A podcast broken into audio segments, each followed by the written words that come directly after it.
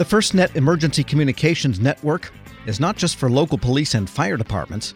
The federal government's first responders and disaster recovery agencies also need FirstNet. In fact, they maintain membership on the FirstNet Governance Board. For more, and for the second part in our series, FirstNet Update, I spoke with the Assistant Director of the Emergency Communications Division at Homeland Security's Cybersecurity and Infrastructure Security Agency, Ron Hewitt. We started with what the big idea is for the network beyond voice communication. Isn't the basic idea at some point that communicators would be able to share images and access databases and so forth, so it's not simply a voice radio replacement for FirstNet? Oh, no. In, in, in particular, that's the real power of this new network. In the past, everything's been done with land mobile radio, which was strictly voice communications. And now, with the ability to actually be able to send pictures, videos, images, uh, when we were in um, March of this year, we were down in um, in Jackson, Mississippi, where the University of Mississippi uh, signed a partnership with FirstNet to do rural telemedicine. Uh, there's a high mortality rate in rural areas because you can't get ambulances there, and then you have to get them all the way back to the hospital. But if you have telemedicine, you can actually deploy that, and that's what they're uh, working with FirstNet, University of Mississippi is actually revolutionizing telemedicine throughout the United States. And just one technical question on that coverage question, and that is normal cell service requires towers, big towers, and some people don't like the looks of them or they make them look like pine trees or something.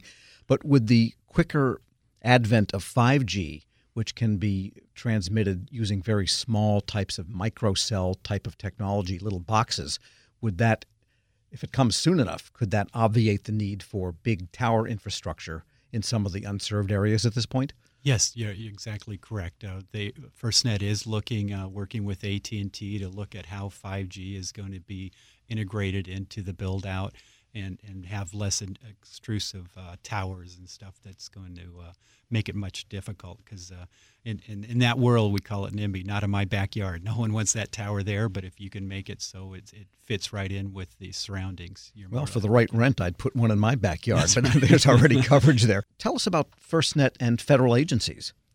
What that's a, a great timing because just recently the uh, Coast Guard, my prior agency, and FEMA have both subscribed to FirstNet. And, and with that, uh, there are over 7,250 uh, agencies that have already subscribed to FirstNet with over 600,000 devices. It's it's doubling every six months as we roll this roll it out. And so right now the network is made up of federal, state, tribal, and territorial uh, members on the network. Because interoperability for federal and non-federal is a big issue as much as it is for among the different state and local entities. Oh, it's a it's one of the biggest issues because any large scale incident, you are going to have all levels of government working on that incident to help uh, recover. And one of the biggest issues is that federal government is under the NTIA, which is the uh, National Telecommunications and Information Administration and Commerce. They control the spectrum, whereas public safety uses the uh, Federal Communications Commission, FCC and we've been working with both of them to make sure that they have shared frequencies. But now with FirstNet, you have that shared capability to be sure. able to interoperate. And having awarded a couple of years ago that contract to AT&T, the first net, or let's say the emergency communications new generation, my word, communications market is not necessarily fr- uh, non-competitive, is it?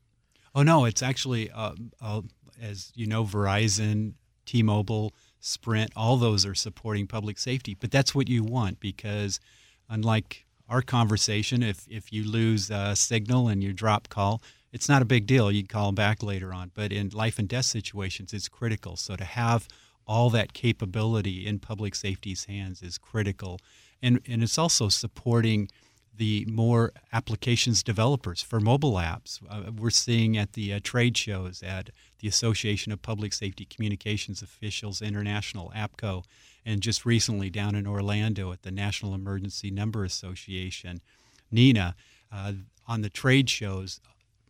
Vendors you never saw two or three years ago, but because you have AT&T, Verizon, the backing of them, you're starting to see a lot more people supporting public safety because you never know when the next time you're going to need public safety to support you. We're speaking with Ron Hewitt. He's Assistant Director for Emergency Communications at the Cybersecurity and Infrastructure Security Agency, part of Homeland Security. Sure, but given the goals of FirstNet, which is absolute priority communications and always available no matter what, and interoperability, if, say, in a given zone or within a given couple of bureaus of a federal department, say, whatever, two different entities that have to communicate.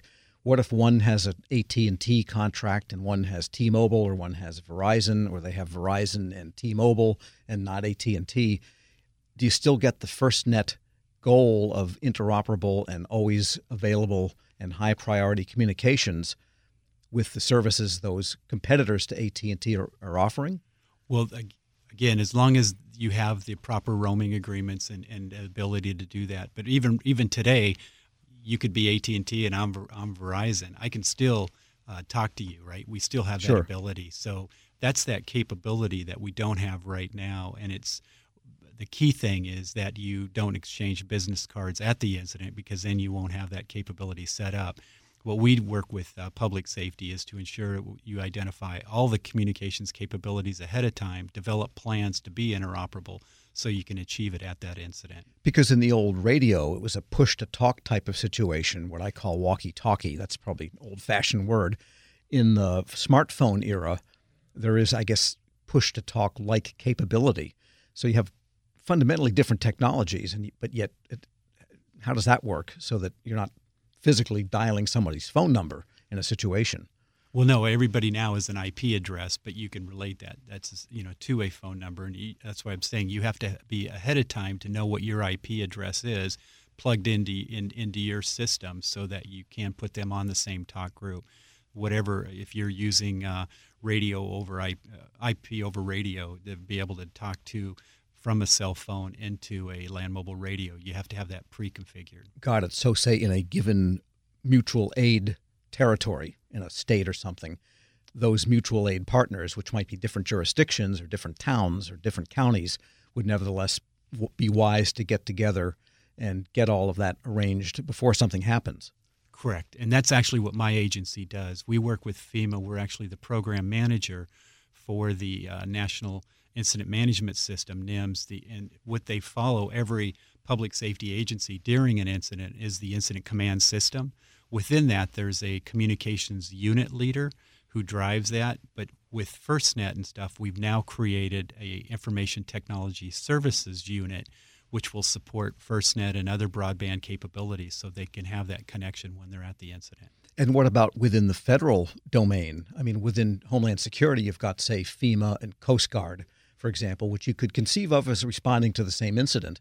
In some cases, it could be outside of Homeland Security, like Justice, that is to say, the FBI. And so, are there arrangements being made so that all of those agencies can interoperate in an emergency? Yes, the NIMS ICS holds for all federal, state, local, tribal, territorial responders. And finally, given what's developing in 911 a next generation 911. How does FirstNet capabilities tie into the 911 efforts? Well, public safety communications is going through unprecedented transformation with the technology, with FirstNet coming online, next generation 911 coming online. Most people around the country don't know that today you cannot send a picture or a video uh, to 911. You can only call, and in, in some areas, you can now text. Uh, they're just slow. They're just slowly rolling out text capabilities. But with the advent of FirstNet and Next Gen 911 in the future, we'll be able to send a picture of your lost loved one uh, into 911. That picture can go out to FirstNet, and then actually through FEMA the uh, in, the alerts and warning systems that can actually target through cellular capabilities. You can actually have that go out to citizens too to help for that lost loved one. So, so we can say goodbye to the milk carton once and for all. Yes, you know we're finally you know like I say, citizens today take for granted the ability to Snapchat and uh, you know to send pictures and videos. That doesn't exist in 911. Ron Hewitt is Assistant Director of the Emergency Communications Division at Homeland Security's Cybersecurity and Infrastructure Security Agency. And tomorrow in part 3 of our series, FirstNet Update, we'll hear from AT&T, the company that holds the FirstNet contract, and on Thursday from Verizon, which competes with its own priority network. We'll post this interview at federalnewsnetwork.com slash Federal Drive. Cough and cold season is here. Introducing Ricola Max Throat Care, Ricola's most powerful drop yet. It's the best of Swiss nature wrapped around a powerful liquid menthol center for maximum relief from your worst cough and sore throat. Maximum nature for maximum relief. Try the new Ricola Max now, available in the cold and cough aisle. Ricola. It's in our nature.